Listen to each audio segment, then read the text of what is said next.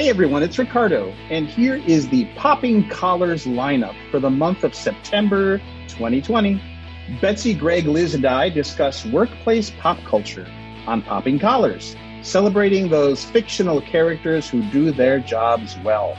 Take two sees the return of our first ever podcast guest, Chris Arnold, coming back to talk about our first ever podcast topic Orange is the New Black. Betsy and Greg review My Left Foot, starring Daniel Day Lewis on Going on 30. Finally, Greg and special guest Shayna Watson explore what many people are saying is the best episode of Star Trek ever The City on the Edge of Forever on this month's Sacred Six. Thanks for listening and keep those collars popped. This is Kyle Goodman, the lead pastor of Alamance Presbyterian Church, and you're listening to Popping Collars. Work, work, work, work, work, work. You see me heavy work, work, work, work, work, work. You see me do me dirt, dirt, dirt, dirt, dirt, dirt. There's something about that work, work, work, work, work, work. When you walk a line, line, line, line, line. I'm in the cafe, my ta, ta, ta, ta, ta. Welcome to Popping Collars, the podcast that lives at the intersection of religion and pop culture. I'm hosting for you today. My name is Liz Easton. I'm the canon to the ordinary in the Diocese of Nebraska. And with me are my co hosts, Ricardo Avila. Where are you? What are you up to? Oh, well, I never get to go first. Hi, Liz. Uh, I wasn't ready. Uh, who am I? Uh, yeah, hi, this is Ricardo. I am the rector at St. Luke's Episcopal Church in Los Gatos, California, where uh, there is some concern right now because we've got some uh, fires burning nearby. So we're all okay. No evacuations yet from parishioners, but it's it's it's getting close. And at last I heard, it's zero percent contained. Uh, not to be a downer, but people are people are good. You know, but just you know, just the pandemic and a heat wave and um, some ash and fires. I think we'll be fine. 2020. Welcome to 2020 again. what about you, yeah. Betsy Carmody? Where are you? What are you up to? Uh, Liz, I am here in the beautiful DMV area, living in Alexandria, Virginia, where I work as the head chaplain at the Episcopal High School. We were hopefully going to be welcoming students back in early September, but we have delayed for a month, hopefully hoping to give us a better quarantine for our students before they come and uh, and to really get our testing where we want it to be. But slowly, campus is becoming like a game of Candyland, is what I've been telling parents. That there's little arrows on the floor, and you need to go this way. And I feel like I need to roll the dice every time I move places to see how many arrows it's going to take me to get through this building, and you know which door am I going in. It's a lot going on. A lot going on. 2020. 2020. That's the theme. Keep it going, Greg. Oh my gosh. Yeah, great night. What are you up to with a beard? Oh, Liz, it's so great to be here on the longest running Episcopal podcast Number one. In history. In history. of the world, of the galaxy at this point. You know what? I have this self destructive habit. When I get stressed out, I create work for myself that I don't get paid for. Mm. Um, and I, like grow, like growing that beard you have? Is that like this, Yeah, like, like this podcast, beard. perhaps. uh, well, like the podcast, um, perhaps. And uh, I made a documentary for our church about sort of our story of Bethesda during COVID, and just posted it on YouTube this week. And I gotta say, I'm not much of a filmmaker, but it came out okay. So Good I have work. much respect for people that do that. That's awesome. that's Where can we super find it? Uh, you can find it on YouTube on the Bethesda page on YouTube. Just search Bethesda by the Sea, and it'll come up. It's called Seasons, but again, not getting paid to do it. A lot of extra work. so, Well, that's a good segue for our episode, uh, Yes. which is sort of about work, work and pop culture. So, longtime listeners to the podcast will know perhaps that I am a big fan of pop culture that features work or office environments or vocation. And when you think about it, most television shows or movies, and a lot of books and a lot of music too, if it's not about the family, it's about the workplace. So today's topic is uh, just that. It's about our favorite um, or most interesting or engaging workplace pop culture these days when our work looks a lot different. So, Oh, Greg, do you have the magic bag with I us? have a, a new magic bag because I'm in a I'm in a different location. oh my um, gosh, the second so- location. Yeah, so instead of a um what's the other one? I can't remember what the other one says. It's like, Let your Oh, light you are- shine, or Let your light You are shine. great, or this is a Jesus loves me bag. Even better. wow, to be carried around everywhere you go. Jesus does. Wow, those are nice letters. Be for Letter Betsy. Yeah. It's me. Yeah. What have you got for us? So my workplace show that I really enjoy. I am this listeners of this podcast know I'm big into procedurals, right? This could have been another excuse for me to talk about The Wire. I could have gone with Homicide. I could have gone with a lot of different things. You know, I love a good ER, right? Good like med med drama. But I wanted to go with one that is well, I think Liz, what I like about workplace things is that you get dropped into a dynamic that's already happening. You just get dropped in and you have to keep up. And the show that I really wanted to talk about was Veep. Ah. Sorry, Julia Louis Dreyfus and a an ensemble of some of the most terrible people you can ever get your hands on. My husband was killed 15 yards from a ranger station. I mean, killed by a bear? No park rangers on site due to the shutdown. And a black bear. That's the weird part. They rarely attack people. That's Right. weird. That's what I was exactly because Right? then, then he must have goaded him, and he must have, I mean, hit him with a stick or done something stupid. Taunting him or forcing the bear to dance. Grizzly Adams. Oh, jeez. Enjoying yourselves? We were. Are you laughing at the violent death of a young man? Yeah, pretty much. All right, guess what I just heard? POTUS's quote in his soon-to-be released Politico interview, in which he blames me for the government shutdown. What? Exactly what? It was implicit. Implicit? Implicit like a kick me sticker on my keister would be implicit? Powerful men and women. They couldn't agree on anything. You gotta be kidding me. Now I'm to blame because some goober got all eaten up by a bear? At the very least, let's get in front of something Yeah. and get in touch with this widow. Yeah. Do you hear that, Mike? Uh-uh. The bear widow. Get in touch with the bear widow. As well as get in touch with the press guys. Yeah, as well as get in touch with the press guys. Two things. Call the Guinness Book of World Records. Oh, no, no, don't, don't, don't, because that would be three things. And I am not the biggest cringe TV watcher. Like there are parts of The Office, even The Office though has it's cringy, but it has a heart. I don't know whether that's true about Veep because it is just there are parts of it that are just soulless. You know, Veep started and and has moved into it was a farce. Like it is it, that mm-hmm. what became farce became real and the motivations of all the characters are incredibly human and vulnerable yet yearning for power yearning for position. And it is so well written. I have not heard better insults or expletives used in any show other than this show. And i i mean julia louis dreyfus gets a lot of the praise because she wins all the awards for the show.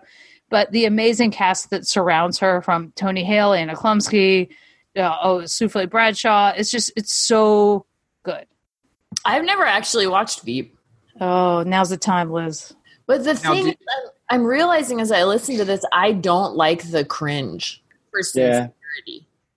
And that's why I never liked The Office because I felt like it was too making fun of people. I know that in later seasons it developed a heart, but in the first seasons I was like, I don't I don't like making fun of is people. parks and rec a less cringy office for you yeah okay Yeah. yeah Mhm. yeah Yeah, I feel like The Office eventually gets to that place where Parks and Rec got to a little bit quicker. But I- I'm curious, uh, Betsy, are you a fan of early Veep or late Veep?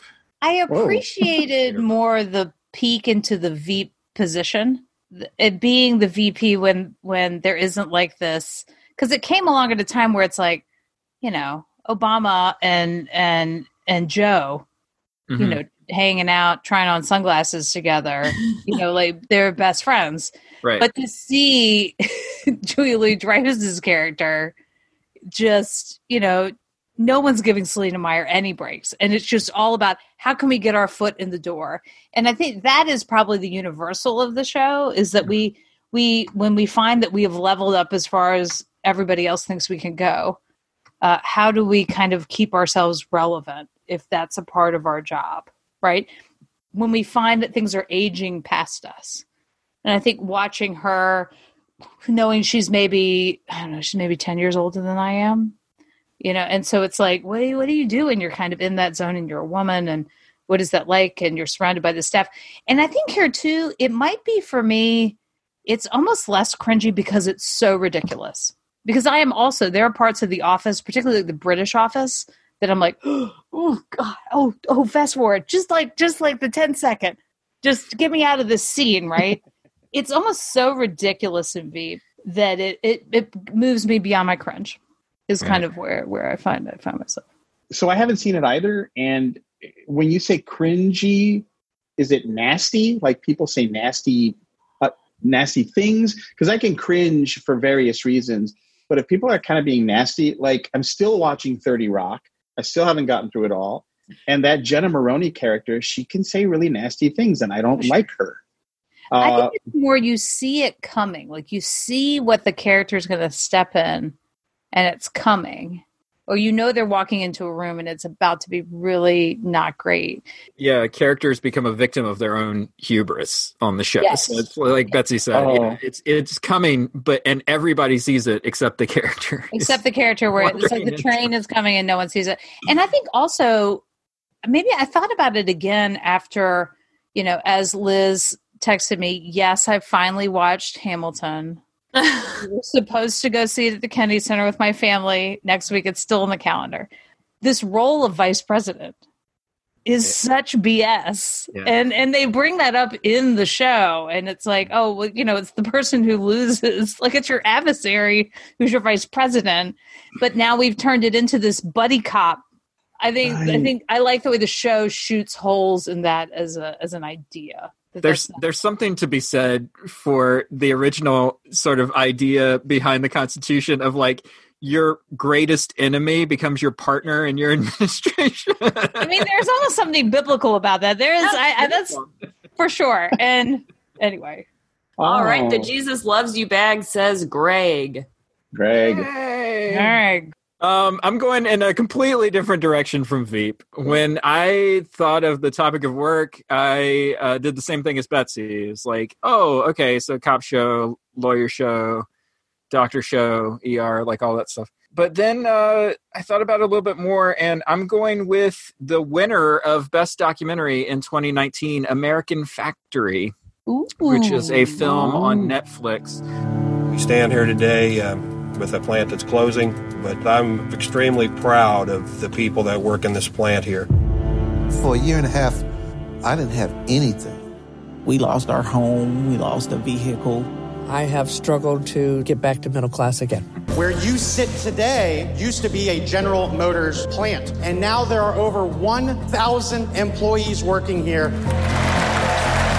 Is this a union shop? It is our desire to not be.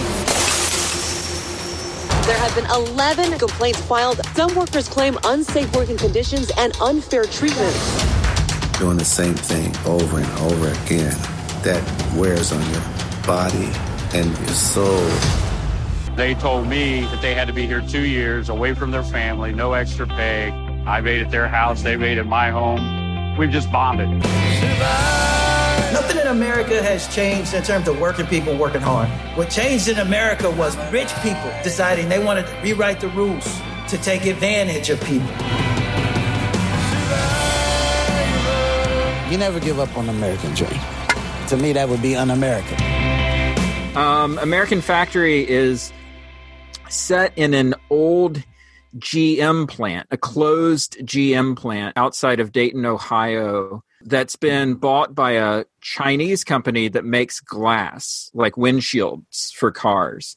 And now it, the factory not only employs locals from uh, this town outside of Dayton, but also employs people from China and so you get this this snapshot of how these two cultures see work and how these two cultures see labor i always grew up in the america and i imagine i mean maybe i should check this against you guys because this is always how i saw the world work was something that you did but that wasn't your life it was like you had a work life and you had a home life but and your home life was actually your life. You would go to work so that you could make money and then apply that money to your home life and and make that whatever you wanted it to be. I wake up in the morning, I go to work, I do my job, but my real life is back at home with my family whenever I get to spend time with them. And I think that the Americans in the factory in American Factory, they they have that, that kind of sense too, I think a little bit. For the Chinese workers, however, like their work is their identity. Like that is who they are. They are their mm. job. At least that's how they that's how they talk about their work. And I think that sometimes we do that. Like we talk about vocations, like we talk about following passions and vocations and something. It's a fascinating look at how two cultures a- approach labor. Wow, it's interesting. I I hadn't uh, when you brought that up. That first question about do you see work as your vocation or as something that you just get through so you can have life at home? I think my dad worked in a factory, so it's like very working class. And I think for him, it was just a place you clock in and out of. But I think that their hopes for us, or maybe my kind of assimilation, I sort of thought, no, no, my life has to have meaning and I need to have some sense of I'm doing something that matters and you know is important. So of course I went and got an English major, mm-hmm. which hello. And so I spent dec you know like 18 years working office jobs, desk jobs, receptionist jobs, and all of that.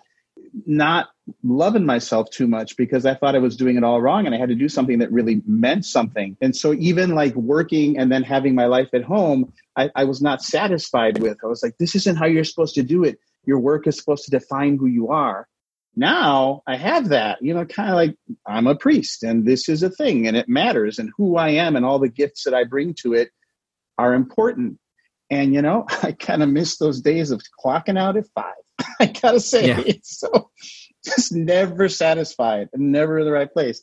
That's interesting. I mean, it's so interesting because I talked about, you know, in the intro that, you know, we're a boarding school without the students. It's like we're we're like a, you know, and I'm not going to say school's like a factory because again, you know, to say that is a negative context, right? Like that mm, means we're mm. producing all the same student, which is not true in this individualism of American society, right?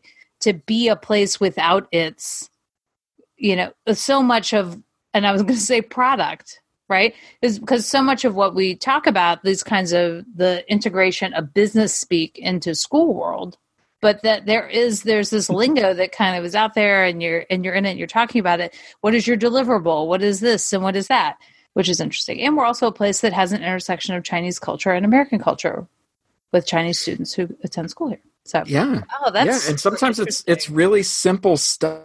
Yeah. Like for instance, like when the factory when they're redoing the lobby for the new company to move in, and the CEO comes to take a tour of the lobby, and he's like, "Why is there a a fire alarm in the middle of the wall. Like that's an eyesore. You need to take that out.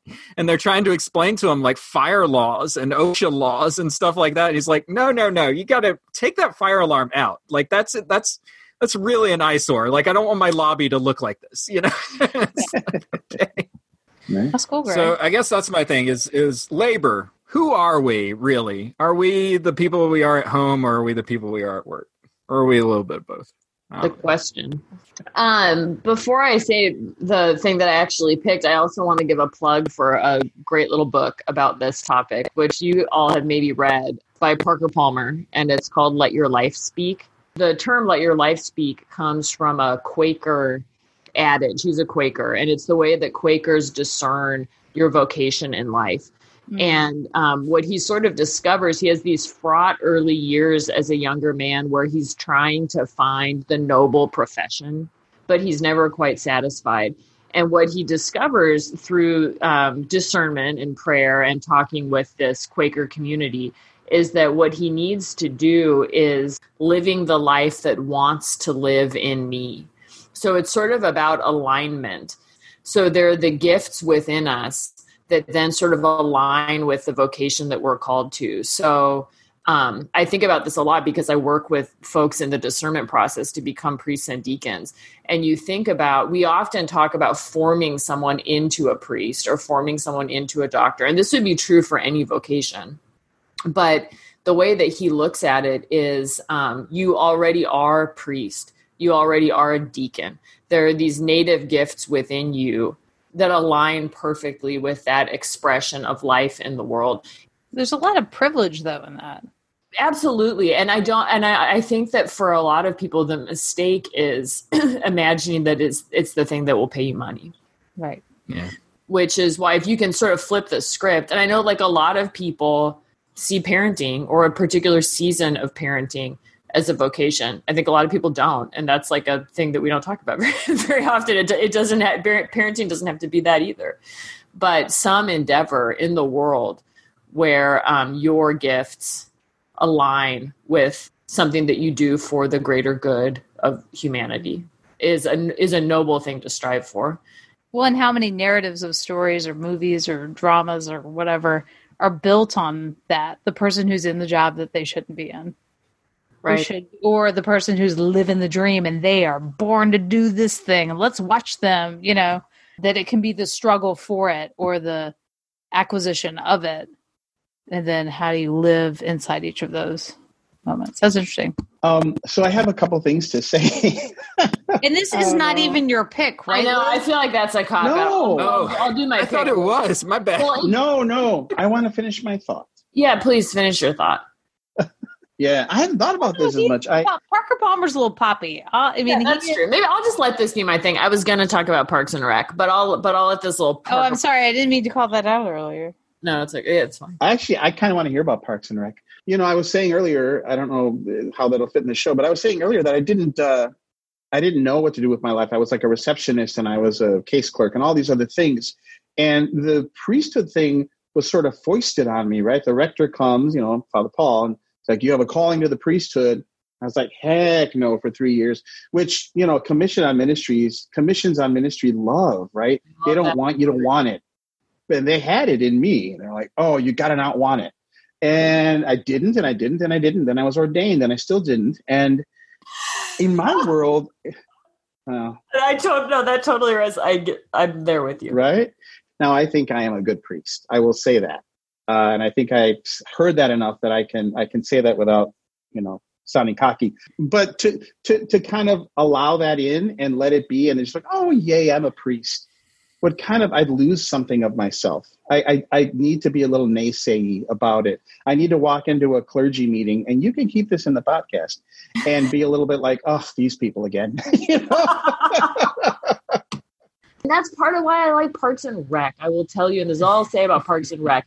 It's just this little civil service. It's like this little. It's an office of Parks and Recreation in um, Indiana, and there is this sense of um, sincerity and earnestness that, like, the effort that I make in this small corner of the world is meaningful, and I will offer it with all of myself. In a town of this size, the Parks Department traditionally has 10 employees. You have only seven. Why is that? I work hard to make sure my department is as small and ineffective as possible. The department is so small because Leslie Knope single handedly does the work of four people. And she's already scaled back her time. If she wins, she'll be dividing her time between Parks and City Council. I'm going to have to hire a deputy director to pick up the slack. No! Chris, that's unnecessary. The department is doing fine without Leslie. Then prove it. Complete one major project. Either we complete a government project, which is abhorrent to me, or we bring a new person into the department, which repulses me to my core. If you're looking for someone to help fill in for Leslie, April's a pain in the ass, but she's clearly the answer. Perhaps you're right. Nice job on the water fountain. It wasn't me. Don't deny it. I'm asking you to step up. Not replacing Leslie, just picking up some slack. I don't want to do things. I want to not do things. Just like you taught me. And I taught you well. But I don't like watching you wasting your brain, and you're too smart to stay my assistant here forever. I'd rather you start a business or use your hands to farm, but right now the department needs you. Please. Okay. But only because you begged. Good girl. Chris Traeger. This is Ron Swanson. April's gonna take over some of Leslie's responsibilities. Excellent. I have been a fan of April since day one. I told and it's not always pretty like it's not like our egos are you know, our egos have multiple sides. You know, there's bright sides and shadow sides of our egos. And, but when you show up with all of it, there's just this really sincere offering, whether it's, you know, in our case, it's to God. In other cases, it's to your community or just to humanity or just to your neighbor. To me, that's just a really beautiful thing to see. All right, Ricardo, last but not least, it's last one, last one. Greg, I think you do this on purpose to be nice to me. Because there's how, how, can I always be last except like last time? It's the bag. Mm? I guess Jesus does love me. so the bag um, tells me so. That's right. I want to highlight uh, two songs that um, make me think about work. And the first one is Working for the Weekend by Loverboy. Remember? Everybody's yeah. working for the weekend. I just want and, to put my thumb over a hose and spray it around. and like, it's just, yeah, it's Friday. In slow motion. Yes. Right? Yeah, absolutely. Right. And I don't, you know, it's funny. I, like, I looked up the lyrics and they don't make much sense. I don't know. or they're super simple. I just thought they were like a lot more profound. Where is their Hall of Fame induction? Where is Loverboy? Loverboy in the Rock and Roll Hall of Fame. Come on, baby, let's go. Come on, baby, let's go. The injustice. How many and years re- have they been on the ballot? It's terrible. That's right. Uh, but the other song that Liz mentioned earlier is a Bruce Springsteen song off of Darkness on the Edge of Town called Factory. Early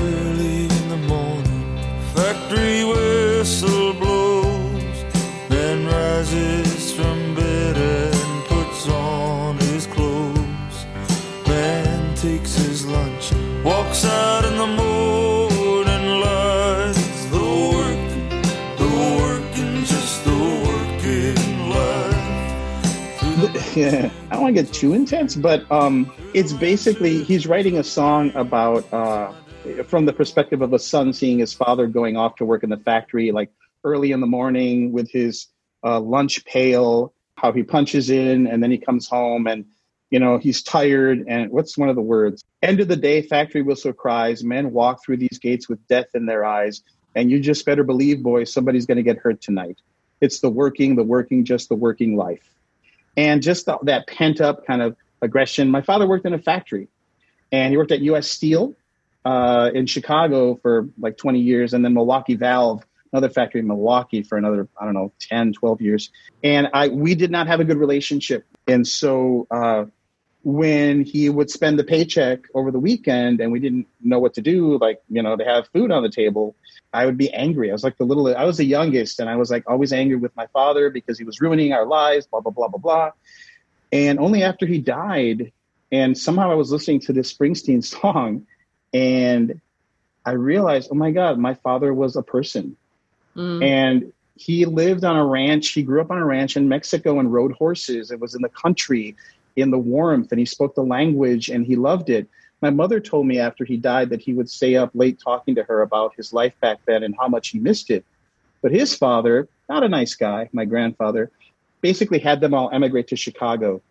And so to go from living on a ranch, riding horses, to like cold winters, factory metal, intense. He did not speak the language. He didn't really know my mother well, and he was isolated. I mean, and then he took to drink, you know. And so when I heard that Springsteen song, just suddenly a light came on. I was like, you know, my father, he never had control of his life, and he had to, you know, support five kids and a wife.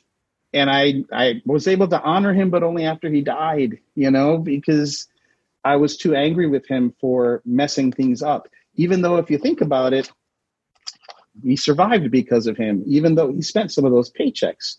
We did have money. I wish I'd been able to know that about him. I wish I'd understood that Springsteen song uh, before he died. And he died at like age 59 from wow. uh, cirrhosis of the liver, right?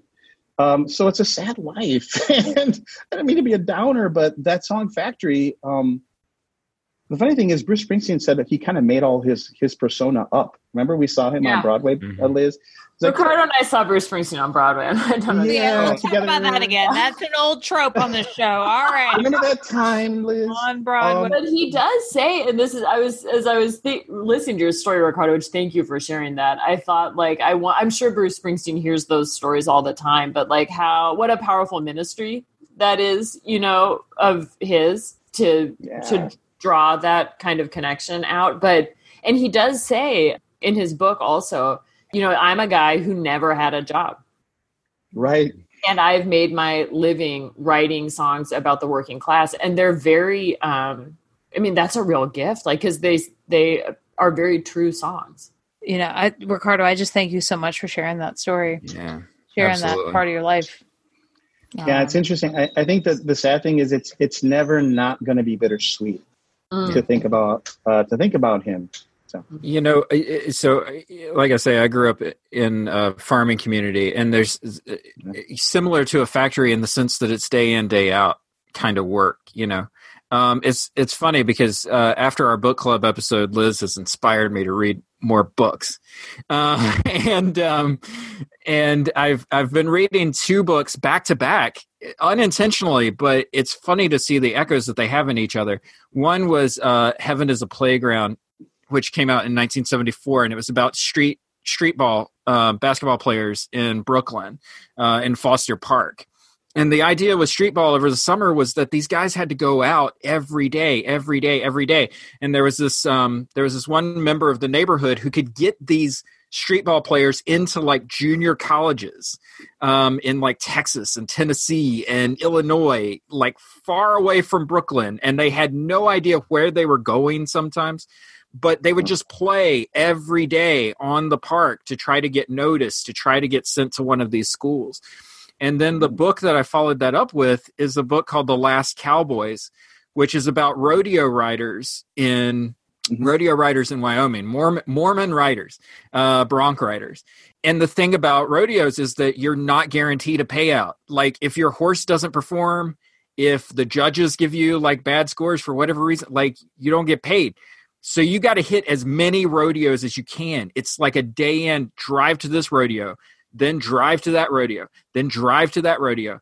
And you know, I never thought that street ballers in Brooklyn and rodeo guys in Wyoming would have something in common, but they do. It's the sense of like we clock in, we do this work, we go on to the next place, we clock in, we do this work. And that's what a factory worker has, that's what farmers do. It's all sort of tied together. It's that hustle. Oh, just a work ethic. Like you don't always think of like kids playing basketball on the street or, you know, a parent sacrificing so much and suffering so much to provide or rodeo right you know like we don't always honor that as like an incredibly powerful ethical and moral structure. Off you know because of racism and classism. But but it is. It's a really powerful value system.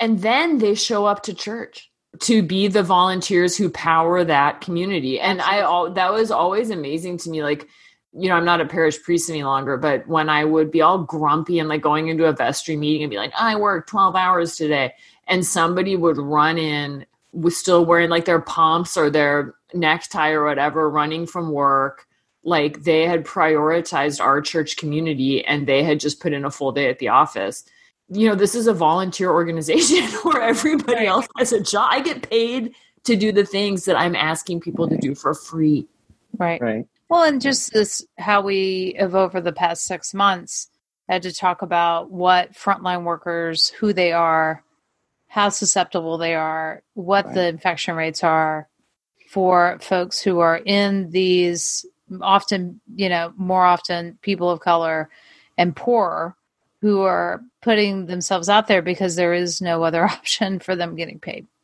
and that they continue to put themselves out there.